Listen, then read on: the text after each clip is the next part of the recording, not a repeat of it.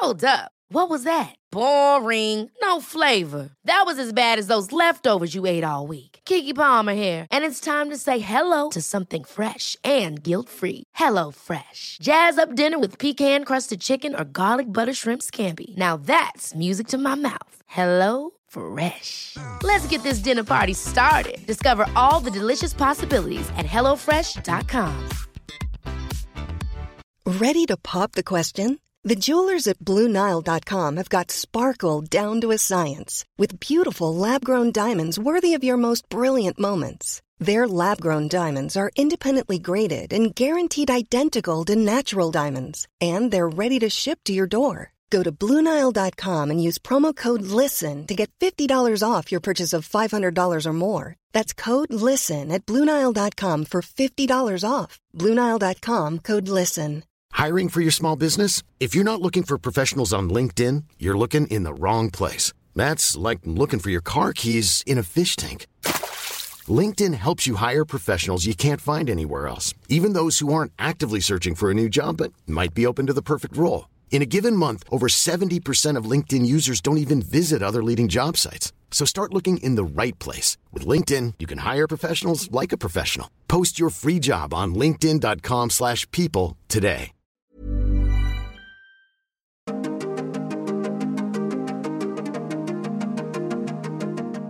Welcome to the Metabolic Classroom, a nutrition and lifestyle podcast focused on the truth behind why we get sick and fat. What you're about to hear was taken from a live broadcast streamed on insuliniq.com. The Metabolic Classroom is brought to you by Insulin IQ and by Health Code Meal Replacement Shakes. Episode 13 Fructose and Fatty Liver Disease. Are you worried about your fatty liver? This week, Dr. Ben Bikman and the Insulin IQ team explore what the sweet carbohydrate, fructose, does to liver fat. Uh, as we get into our topic today, uh, Dr. Bikman, m- many of you know his book, uh, Why We Get Sick. And uh, I'm going to have our team pull up a little PDF, uh, a couple of slides, because our topic today is, is a really interesting one. Uh, in Dr. Bikman's book, and you can learn more about his book at insuliniq.com, there's a little tab there where you can learn more about, about Ben and about his book. Inside of his book, um, on page, I think it's 74, uh, he uh, yeah, I don't know. I wish I could remember every page. I'm going to have uh, our teams, yeah, page 74. There's a, a neat thing that we talked about uh, among the coaches this week. And it kind of became part of the discussion that we did in some of our coaching sessions with our clients this week. We talked about fructose and fatty liver disease. And uh, if I have, I'll have our team scroll down. So it, at the bottom of this little, this page in Ben's book, uh, he says, uh, in referring to fructose, other than sugar, which is half fructose, the culprit is largely our love of fruit juice. Many of us consider it a healthy drink, but all fruit juice is is a potent source of pure fructose. Hopefully, this prompts you to think twice before drinking that cup of apple juice, let alone giving it to your kids. And finally, at the bottom, uh, Ben goes on to say, This is not, however, a call to avoid fruit. Because of its fiber content and relatively lower fructose, whole fruit is very different from fruit juice. In fact, eating whole fruit is better for improving diabetes risk than drinking juice from the same fruit. So, if uh, Ben has said many times, if you're going to have fruit, eat your fruit and don't drink it. so that's, that's true. with with that as a little bit of a setup, you know, we've had this discussion this week, and and uh, Ben said, "Hey, why don't I talk about that on the metabolic classroom this week?" I'm going to turn the time over to Ben. He'll kind of frame up this discussion uh, in his laboratory and the metabolic classroom. So, Ben, go right ahead. Yeah, yeah. Thanks, guys. Really, th- this is such a fun opportunity for me to to sort of play the role of professor, which is something I, I genuinely enjoy. So, uh, guys, really, thanks for humoring me, and anyone listening, thanks for tuning in. And uh, be a good student and ask some questions if anything comes to mind during this uh, bit of the the discussion that, uh, that we have now. So, uh, to put things in context, Jack, you queued it up well, and just to add to that people may be listening to this and thinking, uh, well, I don't have fatty liver disease, so it's no problem. Um, more people have it than than than they than they realize. It is the single most common liver problem in the world. In the world, if, if, if we're worried about liver problems, uh, fatty liver disease is number one. And it's kind of a gateway problem. Just to put things in perspective, someone may think, well, that's fine. If I, I have a little more fat on my body, I have a little more fat in my liver, it's okay. It's just fat.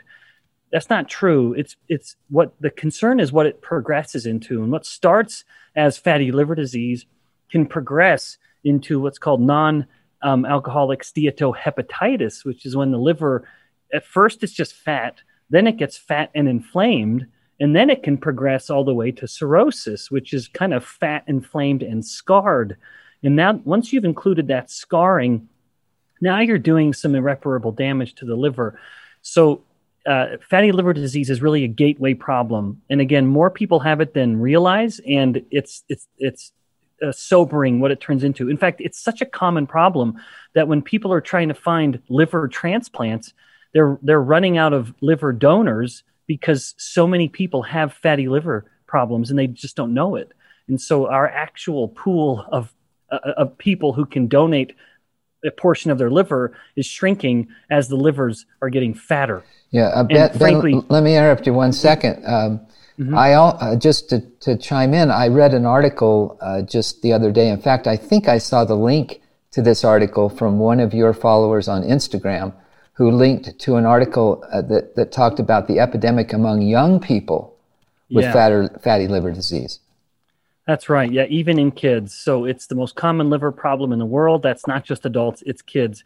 And I am based on what we'll discuss today, I think everyone will be able to agree it is it is totally what we're feeding the children and it is this uh, heavy heavy focus on fructose and just sugar in general, which I'll tr- attempt to keep as a part of the conversation because that's that's relevant uh, when we talk about fructose. So there are three studies that I thought would be helpful to just touch on lightly to really set the stage because I know this is debated. There are people who, in especially in the low carb community, who will say uh, fructose isn't that bad, and the only evidence suggesting that fructose causes fatty livers is in rodents, and it, it, and in humans the evidence just uh, isn't there. And so I made sure to just strictly focus this discussion on human studies. And the first one was an article published a few years ago. It was in 2009 in a very good journal, the Journal of Clinical Investigation. It's one of the better biomedical journals out there. And there, there are several outcomes. In each of these studies, there were other outcomes that I won't touch on, including lipids, uh, really looking at the changes in blood lipids, which is interesting, but a topic for another time. Uh, but it is relevant because the liver makes the blood lipids uh, for the most part triglycerides, LDL, VLDL. It regulates HDL levels. So the liver is, is very much at the crux of, of those processes. So, uh, that uh, having been said, this first study took people and over a course of, of 10 weeks changed their diet to keep it isocaloric. So they didn't want the people to be eating more calories than they were before. But what they had them do was start consuming 25% of their calories from either just pure glucose, so a pure glucose solution, or a pure fructose solution. And Jack, you mentioned it well, and we were talking a little bit beforehand where, where Rich asked about the relevance of this. Uh, the pure fructose consumption is very relevant. This is fruit juice that, that we're drinking all the time. And, and I, I felt very compelled to point that out in the book because as a parent, and and seeing what is what we're told uh, in, in, through marketing, uh, what we should be feeding our kids, a very well-intentioned parent would be thinking, my kid wants soda pop. Of course, the kid does. Every kid does. I'm not going to give them soda. I'm going to give them fruit juice, and I'm a good parent. I'm doing my children a favor by doing this. Little realizing that that you are giving them pure fructose. That is exactly what we're talking about in these studies. Now, what would be more unique is someone drinking pure glucose. That would be uncommon. But when someone is drinking something with sugar in it, like a soda, that is a mix of glucose and fructose. So, throughout these two studies, I'll highlight where we're causing fatty liver in people. um, they're doing it in a glucose group versus a fructose group. You could imagine that when someone's drinking soda, they're getting the, the both of these. I would say the best of both worlds, but it's really uh, the worst of both of these outcomes. They're combining. You could you could really consider that you're combining the negative effect, uh, effects of the glucose and fructose insofar as you're, you are getting it together in sugar, which you get a lot of in soda. So this is relevant. Uh, I believe it's something that is very, very common. The liver problem is common, and I think it's because of the consumption of, of fructose and sugar which is a rich source of fructose. So back to the study. They took these people for 10 weeks and they were getting 25% of their calories from glucose or 25% of their calories from from fructose. And we're going to attach links to these studies. So uh, any listeners that go in and find the links, just remember this is the study that was published in the Journal of Clinical Investigation.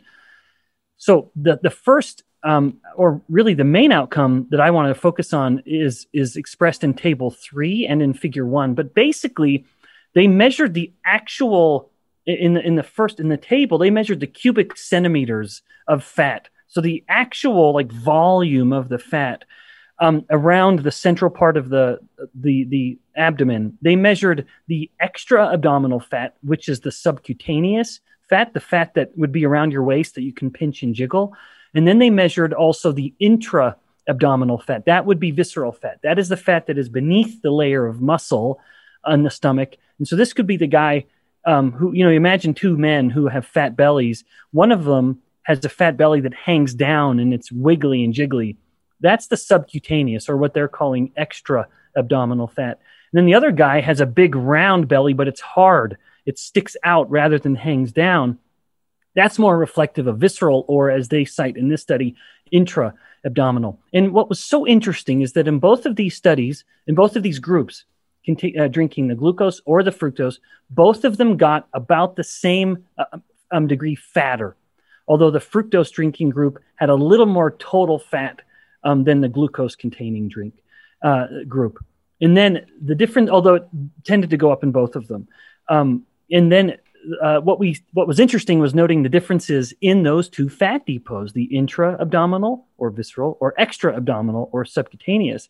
And th- uh, what they found was that the glucose drinking group uh, selectively had more of their fat accumulating in the subcutaneous space. So it's that pinchable, jiggable a jiggy, jiggy, jig. What, what's the word? I like jiggable. Jig, jiggable. yeah, yeah, I know, jiggly, jiggly. That's what I was trying to say. But I'll just show you mine.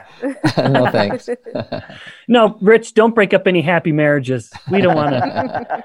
we don't want to make the other men upset. Uh, Jack and our fragile egos can't handle you showing off exactly. your shirtless body. Uh, so, but we compare that with the fructose drinking group who had relatively more of their fat, indeed, a significant increase in their visceral fat. Now, that's as far as that study went. I'm just highlighting that to set the stage that the glucose drinkers and the fructose drinkers both had more fat over the 10 weeks, actual physical volume of fat in their central abdominal area. The glucose drinkers had more of it in their subcutaneous, and the fructose drinkers had more of more of it in their visceral. Now, visceral itself can can really encompass a lot. It can encompass both fat within the tissues, like the liver, or fat literally around, surrounding the tissues, like omental fat. So they didn't they didn't tease that apart. Now let's go to the next study then, and this is a study uh, where the title is the effect of high fructose weight maintaining diet. Um, that's how it starts. This was published in another very good clinical journal, the Journal of Clinical Endocrinology and Metabolism, in 2015. Same intervention. 25% of the of the calories were now in this study coming from fructose. That's just that was the only arm. And then there was just a control group which was getting a comparable amount of carbohydrates, but it was coming from complex carbohydrates, so fruits and vegetables. So, uh, but once again, isocaloric, attempting to maintain weight. They, they, so they weren't trying to make them lose or gain any weight. Um, the results of this were uh, once again pretty pretty telling. Where, and we can see this very um, easily in the abstract, they looked at two measurements of liver uh, fat regulation. One was the degree to which the liver actually started making fat from from scratch, And, and when, when we're making fat from scratch, that's generally coming from carbohydrate. That's really the backbone of what the liver will use to make new fat.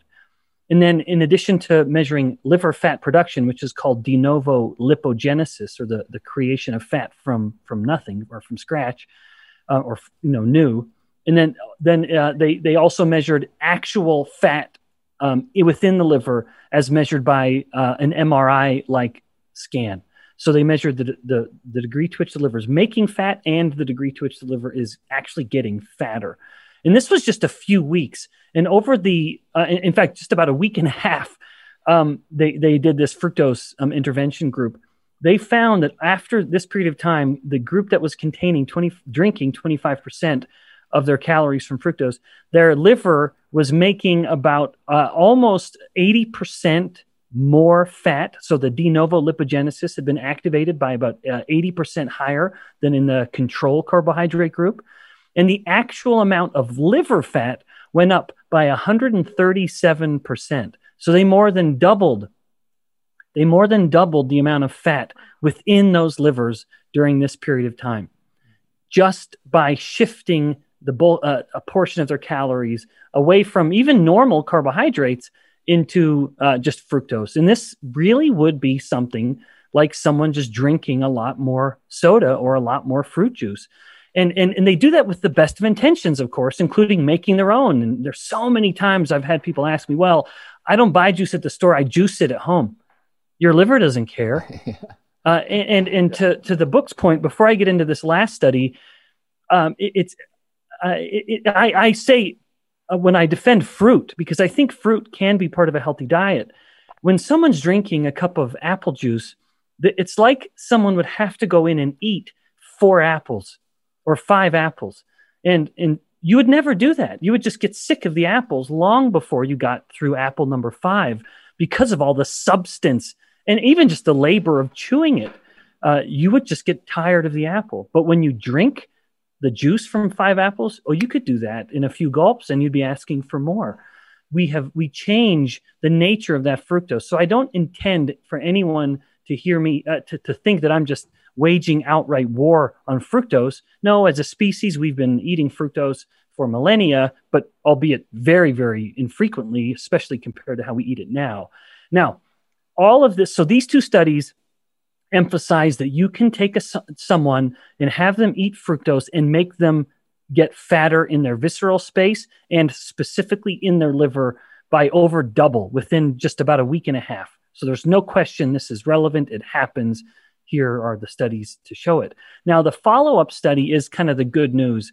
And, and this was a study, it's called the Fruitless Study, uh, which is really clever, isn't it? it's published by the American Society uh, for Nutrition. And this was just published at the end of last year. So this is the most recent of all. And this was published in the American Journal of Clinical Nutrition, which is the um, journal for the American Society of Nutrition. It's their official journal. This was a bigger study. They took, uh, it was almost 50 individuals that had confirmed fatty liver disease. They used something called the fatty liver index, but they also were measuring actual liver fat through um, magnetic resonance, like an MRI um, type strategy. And they split the people up into drinking glucose as a portion of their calories, once again, or drinking fructose um, as, uh, as a portion of their calories. And over the, let me scroll down to it they found in figure two, if someone goes to that, they confirmed that the fructose consumption had dropped precipitously in the low fructose group. So they were sort of shifting between these two interventions. What's so interesting is that BMI itself didn't change, um, although it came a little close. Um, but uh, also cal- uh, caloric intake did not change. So this was not a low calorie. They were just shifting the fructose and glucose consumption.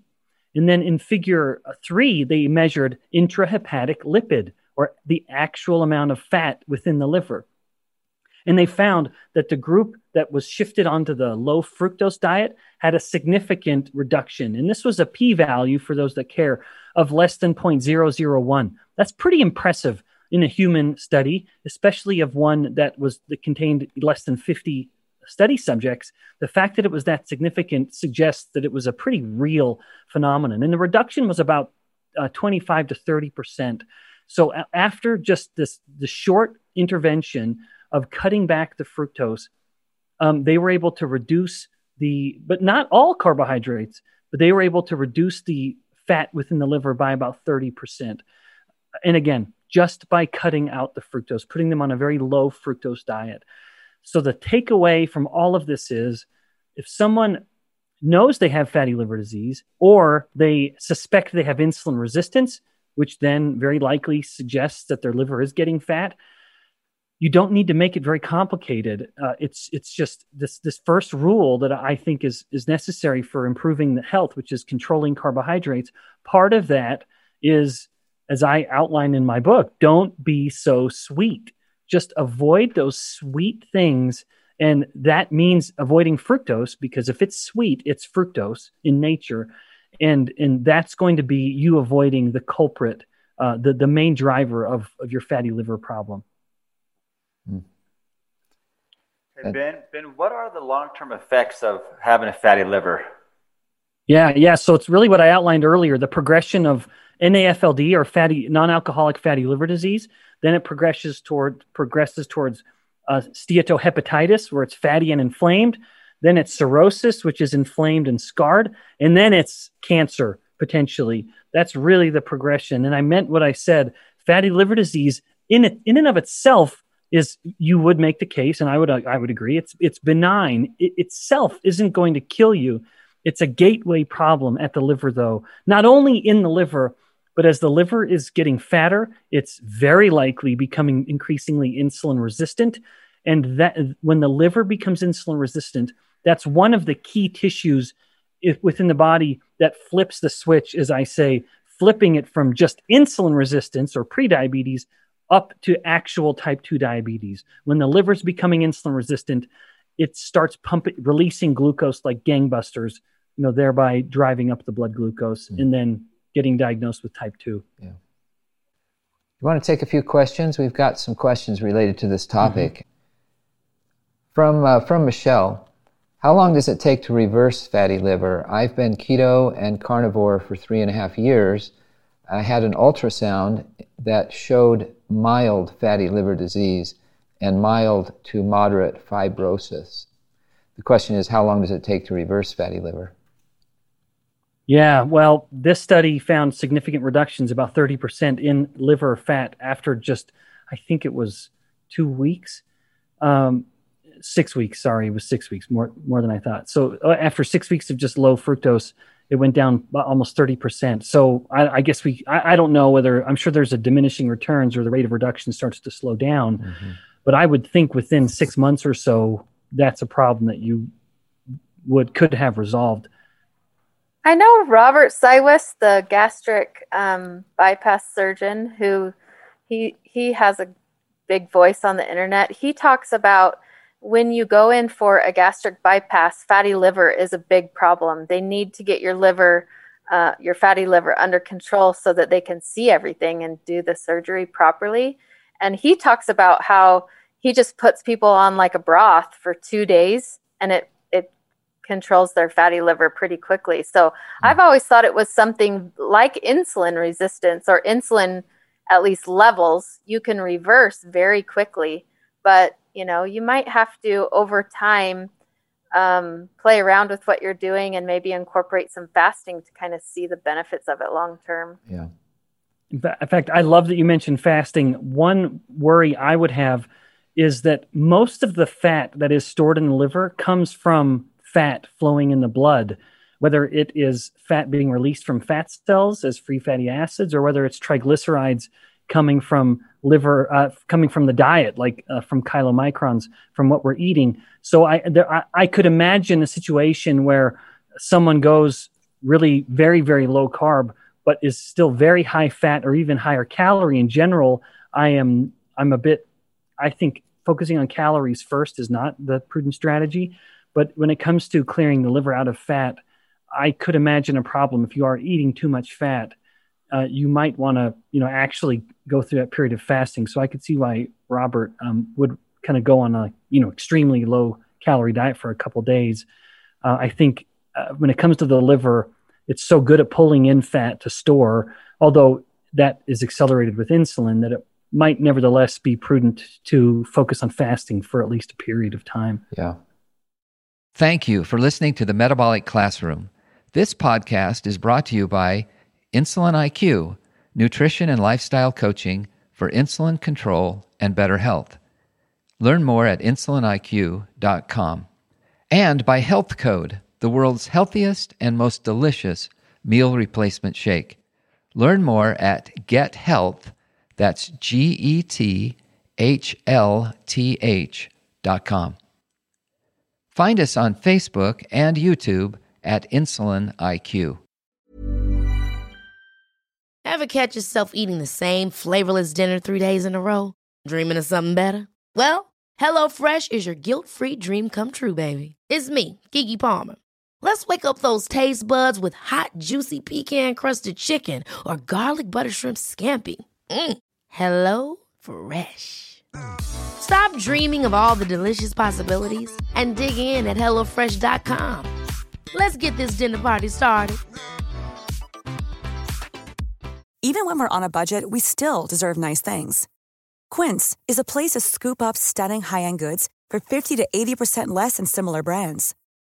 They have buttery soft cashmere sweaters starting at $50, luxurious Italian leather bags, and so much more. Plus, Quince only works with factories that use safe, ethical, and responsible manufacturing. Get the high-end goods you'll love without the high price tag with Quince.